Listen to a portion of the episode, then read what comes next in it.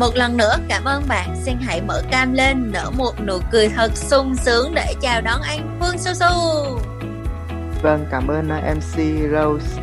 Cảm ơn các bạn. Hãy bắt đầu chương trình bằng một câu đố. Hãy comment yes nếu như bạn nghe thấy Phương nói. À, có bạn rất là lịch sự. Yes à. cảm ơn bạn. À, câu đố như sau. Phương sẽ đưa ra những cái lời gợi ý và bạn cứ comment kết quả và xem xem là bạn nào à, trả lời đúng đầu tiên nha. Tôi là ai? Không phải su su đâu nha, đang đọc câu đố. Tôi là ai? Tôi luôn bên bạn từ khi sinh ra. Đấy là lời gợi ý thứ nhất. Tôi là tôi. tôi là cái bóng. à, có có rất nhiều ý tưởng thú vị. Tôi là oxy. từ từ từ từ còn tiếp gợi ý. Nhờ tôi mà bạn có những khoảnh khắc tuyệt vời.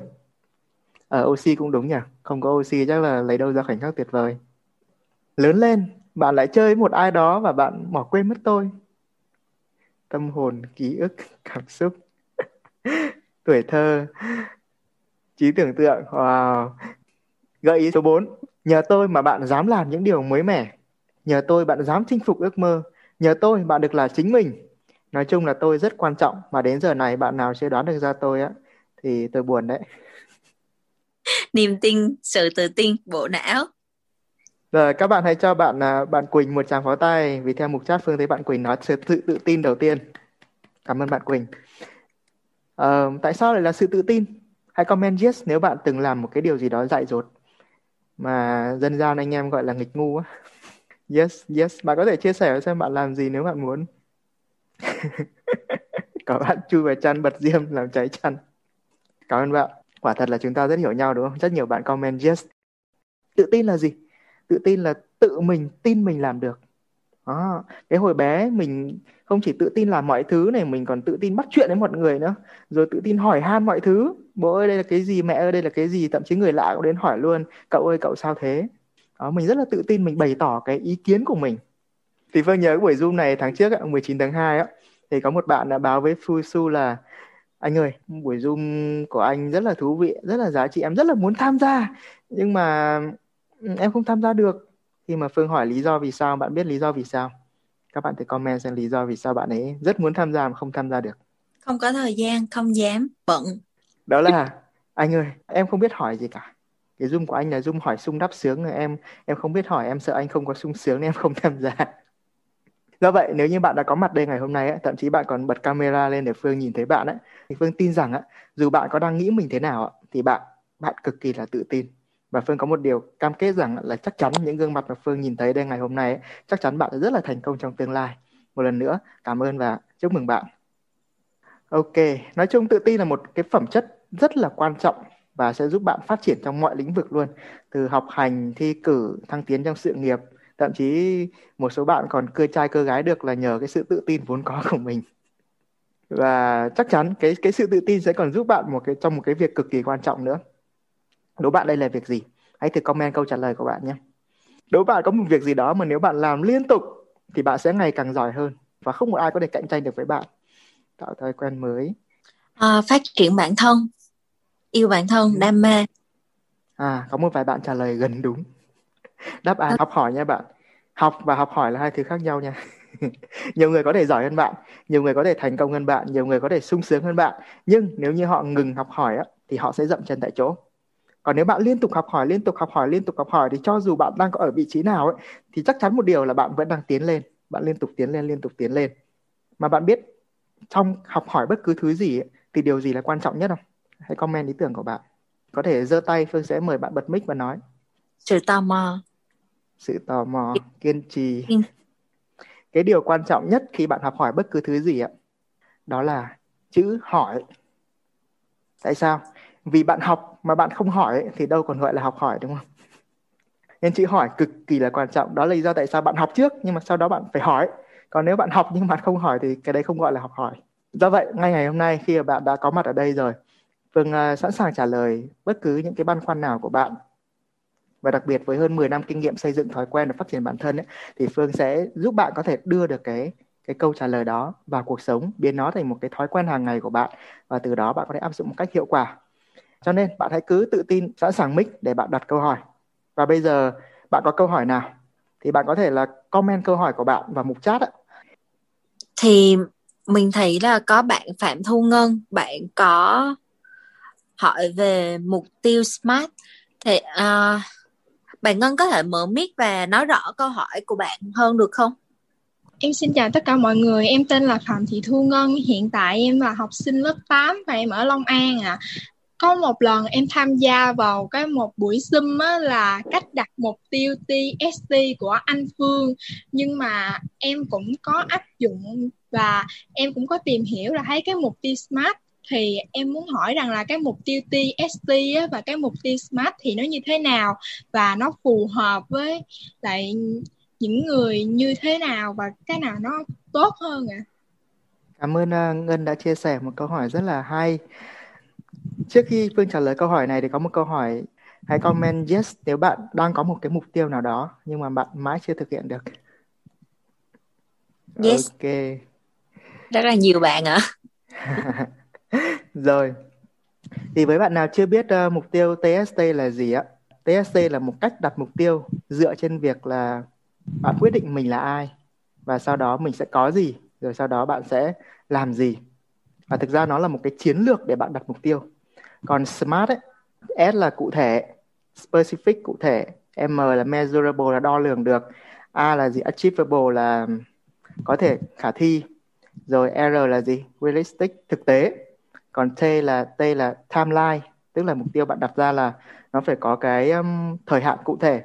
Thì thực ra ấy, hai cái này nó nó không mâu thuẫn với nhau. Cái TST anh chia sẻ trong buổi zoom đó là một cái chiến lược để em đặt mục tiêu hầu hết mọi người đặt mục tiêu theo kiểu là họ nhìn thấy một ai đó có thứ gì đó. À, ví dụ trên uh, trên lớp mình chẳng hạn thấy một ừ, ai đó học rất là giỏi thế là mình cũng đặt mục tiêu là gì? Ô oh, mình cũng muốn học giỏi. Rồi sau này mình đi làm mình thấy những người đồng nghiệp chẳng hạn uh, thấy anh bạn của mình ôi trời ơi anh ấy kiếm được nhiều tiền quá. Thế là mình cũng ham muốn mình cũng đặt một cái mục tiêu gì? À mình cũng sẽ kiếm thật nhiều tiền. Thì thì đấy là cái cách mà hầu hết mọi người sử dụng. Đó chúng ta thấy những cái thứ gì đó bên ngoài và chúng ta nảy ra những cái ham muốn ham muốn nhất thời bạn nhớ ham muốn nhất thời thì thì động lực nó chỉ tạm thời thôi. Sau một thời gian đặt ra thì cái cảm hứng đó nó sẽ không còn nữa. Nên là khi mà phương gợi ý ra TST á, là bạn đặt mục tiêu là từ bên trong của mình. Mình không dựa vào những cái bên ngoài mà mình dựa vào cái bên trong của mình. Thì từ đó bạn sẽ có một cái nguồn cảm hứng để bạn thực hiện và nó sẽ bền vững hơn. Rất nhiều người sau khi họ đạt được mục tiêu họ lại tự đặt câu hỏi là ủa mình là ai nhỉ? Cái điều mình muốn là gì nhỉ? Vân vân. Và cách TST là bạn làm ngược lại. Là bạn quyết định mình là ai trước wow. Ví dụ như phương phương quyết định ok mình là một tác giả. Khi sau khi bạn quyết định mình là ai thì tự nhiên ấy, bộ não sẽ gợi ý cho bạn đến mục tiêu cần phải làm. Một tác giả sẽ có những gì? Ok ông ấy đương nhiên là có những quyển sách rồi. Và để có sách thì phải làm những gì hàng ngày? Tất nhiên là phải viết sách. Đó thì đấy đấy là cái chiến thuật. Đó là bạn quyết định mình là ai trước và sau đó bạn sẽ có những gì và tự nhiên bạn sẽ biết những gì mình cần phải làm. Nếu như cái TST nó là chiến thuật nó là một chiến thuật đặt mục tiêu. Còn cái smart ấy nó như kiểu một cái cái công cụ để bạn để bạn cụ thể hơn cái mục tiêu đó. Ví dụ như là sau khi áp dụng TST bạn tìm ra được là à ok bây giờ mình sẽ viết sách mỗi ngày. Vậy thì bạn có hoàn toàn có thể áp dụng smart vào. Rồi viết sách mỗi ngày là viết sách bao nhiêu phút? Rồi timeline mình sẽ viết sách vào lúc nào? Rồi ờ, khả thi hay không mình sẽ chọn loại sách nào phù hợp với mình?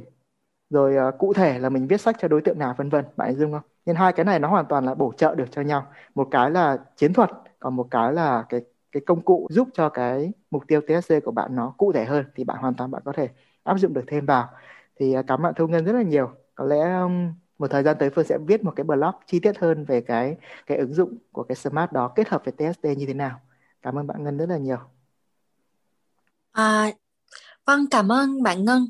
Thì bây giờ chúng ta sẽ đến với câu hỏi tiếp theo của bạn Uyên Phương. À, bạn Uyên Phương có thể mở mic lên giới thiệu một chút về bản thân và đặt câu hỏi cho Anh Phương nhé. Em biết cái đến quyển mà 21 cách học tiếng Anh du kích cũng lâu rồi và em áp dụng được tương đối là khá nhiều. Thì lần gần nhất em thi IELTS á, thì cái điểm listening và cái điểm writing của em nó trên nhau khá là lớn. Thì em áp dụng cả bốn cách du uh, học du kích bằng uh, cả writing như copy paste copy write uh, thì em cảm thấy là hình như là có tiến bộ nó hơi chậm á nên em không biết có cách nào để mình tăng cái tốc độ để mình cải thiện writing thì anh hỏi một chút ấy là tức là em có sách hai một cách học tiếng Anh du kích rồi và em áp dụng các cái cách nghe thì em thấy là mình có tiến bộ hơn trong việc nghe đúng không? Đúng rồi. Ừ. Đúng. Thì chỉ còn là cái vấn đề cái vấn đề viết làm thế nào để tăng lên đúng không?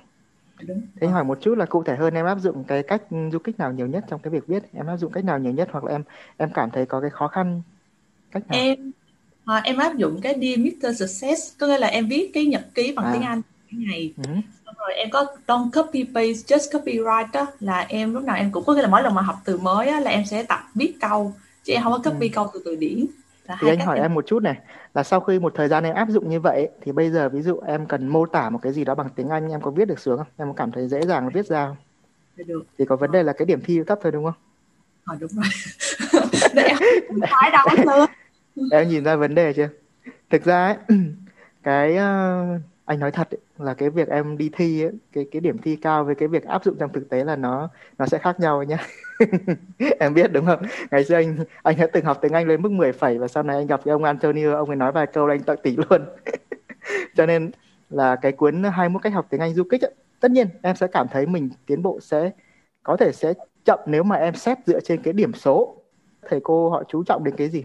Ngữ pháp này, chính tả này, chứ họ đâu có chú trọng cái cái ý tưởng của mình nó hay thế nào. À, rồi em viết một câu rất là hay nhưng mà ồ sai ngữ pháp sai lè. Ok trừ điểm. À, nhưng mà cái vấn đề là trong cuộc sống mình lại cần cái gì? Mình lại cần cái ý tưởng hay. Mình lại cần cái cái thứ mà em tự tin em diễn đạt được. Đó nên là hai cái này mục tiêu hơi khác nhau. Nên anh gợi ý nếu em muốn cải thiện cái điểm mà writing của mình nhanh hơn á thì em phải cày gọi là phải cày cuốc. Tất nhiên em áp dụng những cái cái cách học tiếng Anh du kích thì nó sẽ tiến bộ có thể nó sẽ tiến bộ chậm nhưng ngày nào nó cũng sẽ tiến bộ tiến bộ tiến bộ tiến bộ. Còn tất nhiên em muốn cày để đi thi thì em phải áp dụng chiến thuật khác gọi là em phải cày trâu hơn một chút. Đúng là em có để tiên có nghĩa là em cứ học bình thường dung kích xong em đi thi. Cái xong rồi cái đến lúc đi thi ra cái em nói ủa sao cái điểm listening nó tốt quá vậy? Chứ hồi cái writing, cái hồi điểm writing nó cũng có kỳ quá vậy. Sao cái Ừ. em nói ủa mình là mình có sai đâu không ta? Ờ. thì đơn giản là do cái cái nào em dùng nhiều thôi. Trong các tiếng Anh du kích ấy, thì anh có nói là việc luyện nghe là cái việc dễ nhất và có thể thực hiện được hàng ngày.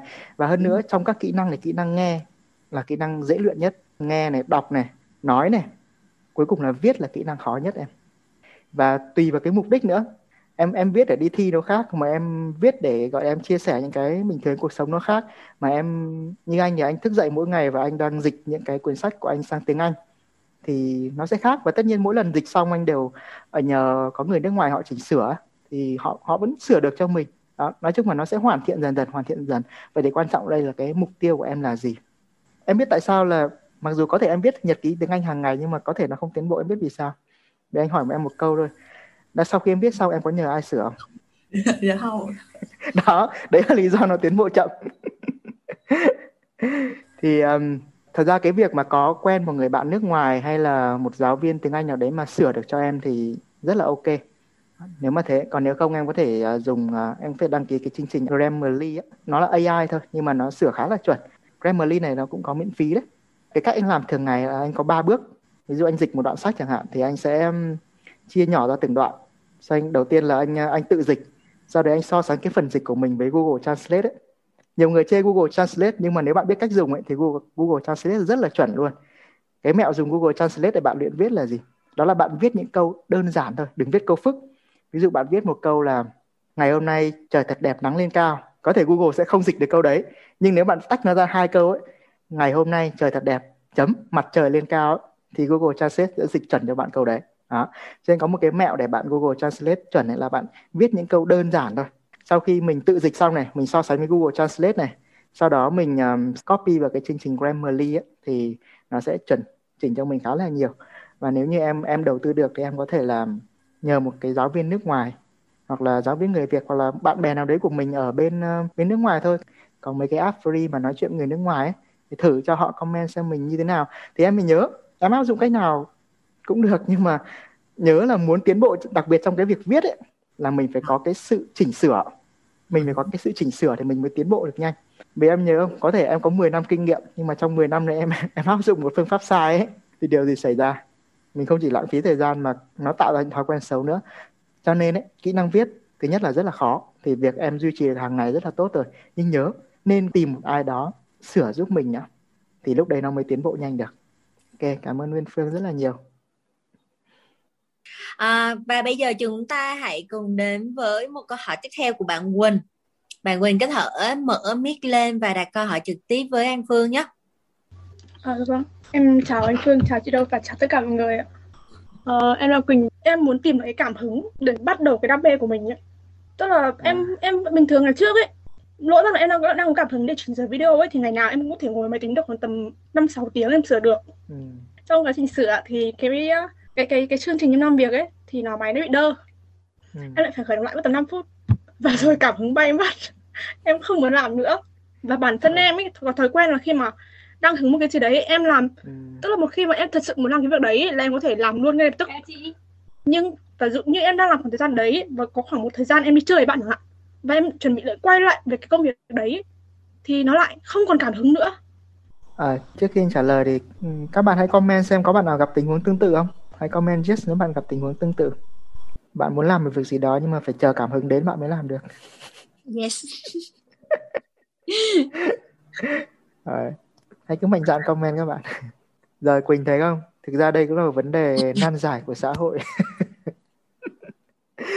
à, Phương thì Phương gọi gọi anh gọi cái hiện tượng này nó là cái hiện tượng gọi là mình phụ thuộc vào động lực. Nó chính xác hơn là mình bị nghiện động lực đấy. Nhưng mà có có một cái sự thật ấy, đấy là có động lực rất là tốt. Nó sẽ giúp em làm mọi thứ nó trong cái sự cảm hứng, sung sướng. Nhưng mà cái vấn đề là không có động cơ vĩnh cửu em. Tương tự như vậy, không có động lực vĩnh hằng. Nếu có chắc là coi vĩnh hằng thôi. Nhưng mà con người ta lại cứ thích đi tìm cái động lực vì người ta nghiện cái cái cảm giác hứng thú khi làm cái việc đó. Ừ, thực ra nếu em muốn xây dựng thói quen ấy thì có một việc đầu tiên em cần làm là mình không được cho phép mình phụ thuộc vào động lực. Tức là nó có rất là tốt. Cái động lực sẽ giúp em làm được những việc khó. Giống như kiểu em đang rất là cảm hứng ấy, nhưng mà cái máy nó bị đơ. Ok, cái động lực sẽ giúp em bình tĩnh, mình sẽ chờ. Đó, thì đấy là vai trò của động lực. Còn nếu như em muốn xây dựng thói quen ấy thì em phải cần thêm nhiều cái yếu tố khác nữa. Mà nếu như em đọc cái cuốn thay thói quen đổi cuộc đời em sẽ thấy nó có những yếu tố như là kích hoạt này, rồi có cái phương pháp là giảm độ khó này. Vậy thì anh thấy cái vấn đề ở đây của em ấy là em hãy học cách để mình không phụ thuộc vào động lực nữa. Có động lực thì tốt, có động lực thì mình sẽ làm những cái việc có độ khó cao. Ví dụ em muốn biên tập một cái clip chẳng hạn. Anh cũng rất là đam mê biên tập clip. Và trước anh vừa mới đăng một cái clip YouTube á. Cái việc mà em làm một clip nó sẽ có nhiều công đoạn khác nhau. Công đoạn thứ nhất là quay này, công đoạn thứ hai là công đoạn biên tập, chỉnh sửa này. Công đoạn thứ ba là công đoạn bắt đầu thêm hiệu ứng rồi thêm này thêm cái kia này. Cái nó nó sẽ có rất nhiều công đoạn. Thì mình tùy vào cái cảm hứng của mình lúc đấy. Nếu cảm hứng của mình cao, mình làm cái việc khó trước. Việc khó là gì? Là quay.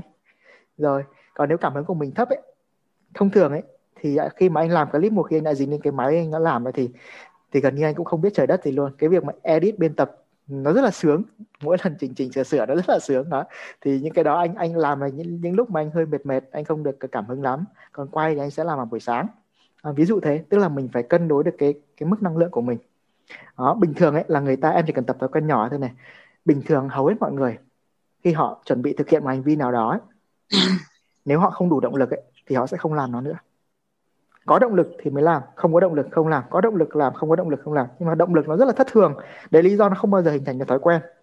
Đó. Còn những người mà anh gọi là học viên của thói quen nhỏ thì khi thấy việc khó thì họ sẽ chia nhỏ cái việc đấy ra và họ làm. Nếu động lực cao thì làm nhiều động lực thấp làm ít. Động lực rất thấp thì vẫn làm nhưng mà làm việc gì đấy nhỏ thôi và liên quan đến cái đó và như vậy họ sẽ duy trì được cái cái đó liên tục. Thói quen giống như một hạt giống ấy. Thì mỗi cái việc em làm giống như em tưới nước cho nó tưới nước cho nó. Thì em tưới nhiều hay tưới ít thì kiểu gì cây nó cũng mọc. Còn nếu em không tưới cây nó không bao giờ nó mọc lên thậm chí nó còn chết nữa. Nên là thứ nhất mình hãy tự lượng sức mình. Giống bác hồ ngày xưa có câu gì ta tuổi nhỏ làm việc nhỏ. Tùy theo sức của mình. Đó. bác hồ dạy là chuẩn đấy. Mình cứ làm theo thôi. Nếu em muốn xây dựng thói quen em phải duy trì nó. Và cách để duy trì là em phải chia nhỏ việc đấy ra và cảm hứng cao, mình làm việc to, cảm hứng thấp, mình làm việc nhỏ. Quan trọng là mình duy trì nó và dần dần cái cây đó nó sẽ lớn lên. Thì đấy là cái thứ nhất. Và cái thứ hai là mình đừng phụ thuộc vào động lực nữa. Vì em thấy đấy, hầu hết mọi người đều như vậy và họ đã thất bại. Vậy thì tại sao mình lại đi theo con đường đó? Động lực đến ư? Tuyệt vời! Động lực không đến rồi không sao. Mình thực hiện những thói quen nhỏ thôi. Và có một điều rất thú vị là khi mà em thực hiện được những thói quen nhỏ, tự nhiên, kết quả sẽ, nó sẽ đến. Và khi kết quả đến á, em sẽ, tự nhiên em có cảm hứng luôn đó, giống như là bây giờ em đang cảm thấy rằng là cái việc mà em em làm lại những clip này nó nó khó khăn, đúng không? Ok, vậy thì chắc chắn trong những clip của em ấy sẽ có một clip nào đó mà em rất là tự hào, đúng không? Kiểu gì chả có. Một clip nào đó em rất tự hào. Vậy thì em nghĩ sao nếu mình lấy clip ra mình xem một chút? Đó, là mình có cảm hứng mà. Mình dùng cái cảm hứng đấy mình đi mình làm những cái việc khác. Chiến thuật này gọi là chiến thuật lách qua nỗi đau. Tức khi bộ não nó nhìn thấy một cái việc gì khó nó không muốn làm á, thì mình phải khiến cho nó sướng sướng đã. Cái cách để khiến nó sướng á nhanh nhất ấy, là em tìm một thứ gì đó đã từng khiến nó sướng. Đó giống như em đã từng làm rất nhiều clip vậy thì kiểu gì có clip em tự hào. Em lấy em xem một lúc để nó tăng cái cảm xúc của mình lên một chút. Nhưng mà đừng phụ thuộc vào nó tăng lên thôi một chút để mình làm. Đó. và dần dần dần dần em sẽ không không cần phụ thuộc vào cái cái động lực đấy nữa. Nên là anh có một câu là hầu hết mọi người không thay đổi được không phải là do họ chưa đủ quyết tâm mà là do họ quá phụ thuộc vào động lực. Em em có thể hỏi một câu không ạ? Ok tức là khi mà kiểu như nói chuyện với những người mà lớn tuổi hơn những người mà đã có kinh nghiệm hơn hơn em rồi ấy, thì họ rất hay kiểu như áp đặt những cái cái những cái kinh nghiệm của họ và những cái cái suy nghĩ của họ vào em ấy và họ luôn đặt cho em những câu hỏi là ước mơ của em là gì? Mục tiêu của em là gì? Ừ. tức là thực ra những lúc đấy bản thân em thực sự em không biết rõ mục tiêu của mình là gì cũng không rõ ước mơ của mình là gì tại vì căn bản là nó cũng thay đổi theo theo kiểu em theo kiểu lên xuống theo cảm xúc của em ấy. Và ừ. những lúc mà em nói thật là em không hề có ước mơ nhưng em rất sợ phải trả lời với họ câu rằng là em không có ước mơ là gì cả em không có có ước mơ không có mục tiêu là gì hết. Thì em rất sợ bị đánh giá với câu đấy và em sẽ lại đi một cái chiều hướng khác là gì? Nói dối. Và tự tự đưa ra ừ. những cái câu mà để kiểu như là, là nếu mình nói ra thì chắc họ sẽ không không không hỏi mình những câu khó khác nữa đâu. em một chút nhé anh hỏi em một những cái người đấy là những cái người như nào mà tại sao tự nhiên em đi nói chuyện với họ? À, tức là kiểu như là vô tình đang nói chuyện về công việc thôi ấy, thì tự dưng họ đặt ừ. ra câu hỏi để cho em thôi ạ thì khi ai đó đặt câu hỏi cho em thì em em có quyền không nói mà. Không nhưng mà kiểu như đó là người kiểu lớn tuổi hơn ấy. Xong kiểu mình à. cứ ngồi không thì cảm giác mất lịch sự và ừ. là thiếu thiếu thiếu lịch sự thiếu tế nhị là mình không trả lời ấy. à rồi ok. Tức là những cái người lớn tuổi hơn đúng không? Thì có cái sự thật là người khác nói gì thì đấy là việc của họ thôi. Còn cái quyền lựa chọn quyền quyết định thì nó nó nằm ở bên trong em mà. Em có một quyền lực tuyệt đối là quyền lựa chọn. Đó họ nói đấy là việc của họ nhưng em lựa chọn làm thế nào đấy là việc của em đó, và cái quan trọng nhất là em tự nhìn nhận mình thế nào chứ không phải là người khác đánh giá em ra sao. Nên là ok họ có nhiều kinh nghiệm. Nhưng mà biết đâu kinh nghiệm của họ là kinh nghiệm sai. Ai biết được đúng không? À, cho nên là mình mình cứ tôn trọng với người lớn mình cứ tôn trọng mình cứ lắng nghe. À vâng dạ. Nhưng vấn đề làm sau đấy làm nào thì đấy là việc của mình. Đấy là việc của mình nó hai cái đấy nó không liên quan gì cả. Và em ở những người lớn tuổi hơn ok em lắng nghe để em em biết thôi. Để coi đấy là cái nguồn tham khảo thôi chứ không không phải đấy là cái cái quyết định. Em coi nó là một cái mình học hỏi mình tham khảo. Và đấy là cái kinh nghiệm cá nhân của họ. Đó và mình tham khảo trước. Và mình nên tham khảo thêm kinh nghiệm cá nhân của người khác nữa. Tham khảo thêm thật nhiều kinh nghiệm và cuối cùng em em tự em đưa ra quyết định. Đó. và kinh nghiệm anh ngày xưa là anh em đặt câu hỏi. Vì người lớn tuổi là gì họ rất thích nói họ nhiều kinh nghiệm mà nên mình đặt câu hỏi. Người do thái họ biết một điều ấy, là trong quá trình giao tiếp ấy ai là người đặt câu hỏi thì người đó là người làm chủ cuộc giao tiếp đó. Nên là càng người lớn tuổi em cứ đặt câu hỏi cho họ nói thật nhiều họ nói thật nhiều. Mình học hỏi kinh nghiệm mà họ nói càng nhiều mình càng có lợi mà họ cũng sướng nữa. Chứ mình đừng có đấu đá lại làm gì cả. Ok anh có nhiều kinh nghiệm anh nói đi. Hỏi hỏi hỏi hỏi cứ hỏi thật nhiều vào và họ sẽ thích em. Vì em hỏi rất nhiều. Và em cũng sẽ thích họ vì khi em đặt câu hỏi đúng á em đặt câu hỏi đúng thì họ sẽ cho em câu trả lời đúng. Đó. Ví dụ tự nhiên họ lại hỏi em ước mơ của em là gì? Em có thể hỏi ngược lại một câu hỏi. Thực ra thì em cũng chưa tìm được ra ước mơ của em. Thế ngày xưa anh tìm ra ước mơ của anh như thế nào? Ồ. Oh. đúng không? Là em đá cái quả bóng đấy cho họ và họ sẽ chia sẻ cho em cái kinh nghiệm tìm ra ước mơ. Mình cứ thành thật thôi. Rồi em hiện tại em cũng chưa ước mơ gì cả. Anh có gợi ý gì cho em không? À thì đấy là cách ngày xưa anh anh giao tiếp với những người mà trên mình là mình đặt câu hỏi. Mình đặt câu hỏi chứ mình cũng không có nói gì cả. Đặt câu hỏi học hỏi rồi cảm ơn em rất là nhiều. Và cảm ơn bạn. Phương biết là các bạn có rất là nhiều câu hỏi và các bạn yên tâm thì sau chương trình này thì sẽ có một cái email. Nếu bạn đã check in ấy, thì Phương sẽ gửi cho bạn một cái ờ, email và bạn có thể là reply câu hỏi và Phương sẽ đọc những email đó và sẽ trả lời bạn trực tiếp hoặc là bạn có thể inbox ờ, ờ, uh, Fusu để hỏi. Một lần nữa cảm ơn bạn. Tóm lại ngày hôm nay chúng ta đã được giao lưu với nhau học hỏi được chia sẻ rất là nhiều kinh nghiệm. Thứ nhất là gì? Bạn hãy luôn tự tin lên. Và cái việc bạn tham gia buổi zoom này đã chứng tỏ một điều rằng là bạn vô cùng tự tin rồi. Thì hãy phát huy nó, hãy phát huy cái sự tự tin, không phải để làm những cái chuyện dài dột, mà là phát huy sự tự tin để bạn học hỏi. Và hãy nhớ, trong học hỏi, cái hỏi là cái quan trọng nhất. Việc học thì thật ra rất là dễ vì bây giờ là thời đại của công nghệ thông tin, thời đại của, gọi là, thời loạn thông tin thì đúng hơn.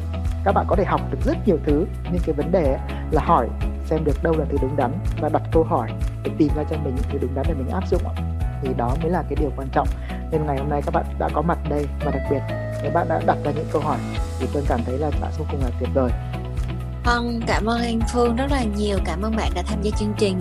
Cảm ơn Phương đã chia sẻ những kiến thức rất là tuyệt vời, dễ áp dụng. À, ngoài ra để tiếp thêm cảm hứng cho anh Phương thì mình để có thể tiếp tục tổ chức những buổi Zoom hay hơn nữa, bạn có thể gửi đôi dòng cảm ơn đến Facebook của An Phương tại địa chỉ https 2 facebook com phương ss cảm ơn bạn rất là nhiều.